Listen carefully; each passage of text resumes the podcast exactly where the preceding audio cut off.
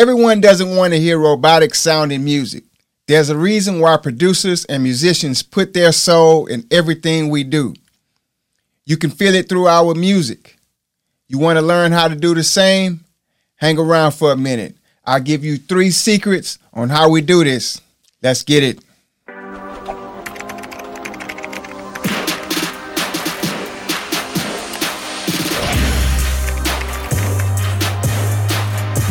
Welcome to another episode of Platinum Lyrics and Beats Podcast. I'm your host, Trey Boy. I teach aspiring music producers how to create and sell dope beats online without getting frustrated and wondering where to start. On Platinum Lyrics and Beats, we look to assist you in getting started in your music production career and help you make some life-changing music and money. What's up, aspiring music producers, engineers, and artists? It's dope meeting with you every week, dropping gems, giving you guys some of the game I've been blessed with to receive over the years. Today we're going in, we're going to reveal how effective music can be when you put your soul into it. All right, that's what we're doing today, man. We want to feel the music. We want to learn how it translates to our fans and what keeps them coming back for more. I got the keys, man. I got the keys. And look, if you are an aspiring music producer and you're looking to touch people's souls with your music, I have a gift for you, The Producer's Blueprint. It has everything you need to get started. I'll teach you the equipment you need to get started producing beats, how to create beats from scratch. I'll show you how to connect with your fans so you can start selling your beats online and making money from doing so. Watching the blueprint will save you time, money, and frustration. It's only thirty minutes, less than thirty minutes. I'll give you the entire blueprint, how to get started and where you should end up at, all right? If you on your favorite, if you're on your favorite podcast app or YouTube, go to the descriptions below or go directly to Aspire Producers Lab dot com. All right, let's dive in. Let's get it, man. How to create beats and songs with your soul so your fans will be begging you for more and more music. Secret number one, don't quantize everything. Quantizing means moving the note record into a MIDI sequence or D A W and lines with the grid, which makes a rhythm-type performance end up perfect, right? It, it wasn't in line. Now it's in the grid. It's in line. All right, in simple terms, quantization is a production technique you can use to make your imperfect timing on your beats perfectly timed. That's quantization. All right. To go deeper, when you quantize a note or a group of notes, it snaps the notes in the grid so all the notes land exactly on the beat. Okay, we all know when when when you listen to live music, when you listen to music um, from a band standpoint, It's, I mean, some be some some bands are really tight, man. The music is really tight, but some of it is a slight off. Like the timing may be a slight off, not to where it is makes the music sound bad, but to where it gives it that human feel, right? Now, don't get me wrong. Quantization is not a bad idea, especially when you're using, you know, you're using it on percussions. It allows you to correct some of the mistakes you may have made. However, everybody knows that humans are not perfect. So when you're making a beat and you're giving it a live band or production feel, like a real human is playing an instrument, it just works. It feels good when you give it that live feel, when everything's not totally in sync. For example, having a hi-hat lag a split second behind your kick drum or your, your snare, you know, or your kick drum not being totally locked in pocket with your snare. Believe it or not, this gives the beat or track a real human type feel, right? It makes it feel more, you know, soulful, more groovy. It has that swing to it. Ever listen to a beat and wonder why your head is bobbing and you probably didn't even notice your head was bobbing? It's that swing, you know, the way the, the way the beat and everything. It's not perfectly in sync. You know, some of the some of the the uh, instruments, you know, the snare, the hi-hat may be slightly off, but it has that swing. It's coming, it's hitting on the same the same timing, right? It's in sync, but it's just off just a, a little bit, but it comes in on time, right? All right, it has a swing feel to it. All right, I, I give you an analogy. Y'all know I'm always referring to when you're cooking up tracks. I, I think about food a lot of times. You know, chefs and and, and and and producers have a lot in common. But remember when you were eating at your grandmother's uh, house on, on the holidays, you know, you had a good experience, and you felt when you were eating the food, you actually felt the joy that she was cooking with, right? You, you you can feel it. You can feel the love that came through the taste of the food, right? Our music translates to our listeners in the same way.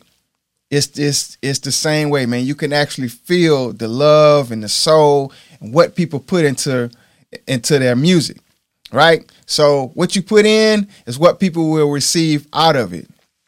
They will receive, receive, you know, out of it, whatever you put in it. So if no one has ever told you, creating and listening to music is a spiritual experience. It's not just something you, you're listening to. It's actually something going on inside of you, right? It's more than just putting some random sounds together. The beauty of emulating live music lies in its imperfections. If you, you, you don't hear it, and, and if you ever listen to a live band, you don't hear it, but not everything is is is perfect. I'm trying to give you an a kind of illustration, trying to think of an illustration. It's it it sounds good, but believe me, there are some things, and the band knows, okay, this was kind of slightly off. It didn't really sound bad, but the timing or whatever was, was kind of slightly off, but it gave you a feel to let you know, hey, you know, we're not perfect, but this is still, the music is still jamming, and it has, that's what gives, you know, that's what gives it that soulful feel to it. I'll leave you with this point on this first secret. All right. All good music is not planned. Knowing when to keep a happy accident gives your, your track soul, life, and personality. So it's nothing wrong with not having everything lined up on the note. Like, everything doesn't have to line up the same way. You know, some of the, your top producers, and they, they have the snare locked in, and then they may stack it with a, a, a snap, and that snap is just like a split second behind that snare. But it hits the same time, you know, every four bars or whatever, or every bar, but it, it's hitting right behind it, and it just gives it that, that groove, that swing, all right? And that helps you to make your music so it doesn't sound so robotic. Okay, secret number two. Use live samples or work with live musicians. It's nothing like using live instrument samples in your beats. It gives it a human-type feel. I would suggest investing in some samples, uh, drum loops, guitar sounds, or even live vocals that you can implement in your music. That would be that would be dope, man. This would change the whole dynamic of your beats, even if you just use a small sample throughout the song. You know, you don't have to use it every time, but just, you know, throughout the song. This has the ability to translate good vibes and give good feelings from your beats to the soul of your listeners. They will feel this, right? And if you want to take it a step further, hire a professional music uh, musician. Someone that plays the bass or lead guitar, keyboard, drums, saxophones, you name it, man. Have them come in or send them the session and have them have a, a couple of tracks, you know, playing over your beat. It will elevate your beat. If they are experienced and they know what they're doing, uh, this would make your track that much better, and it would reach the results, uh, humanizing your beats, right?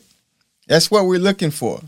Lastly, add different sound effects throughout the track.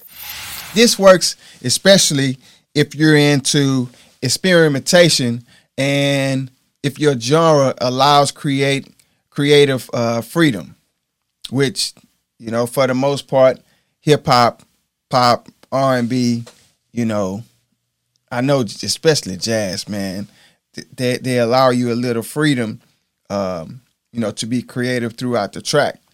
Forget about continuing the same boring eight bar loops and liven things up by making your track interesting, by adding, you know, the bells and whistles throughout the track, like percussions and literally using bells and whistles, you know. And, and and that's if it fits, of course, you know, it has to fit in the right in the right in the right spot, the right section. You know, you don't want it to sound raggedy, but you want it to fit. But you can use those throughout the track. Another thing is panning your sounds left or right. Sounds, you know, you can have your percussions on the left, you know, maybe your bells on the left and panning some other sounds to your right.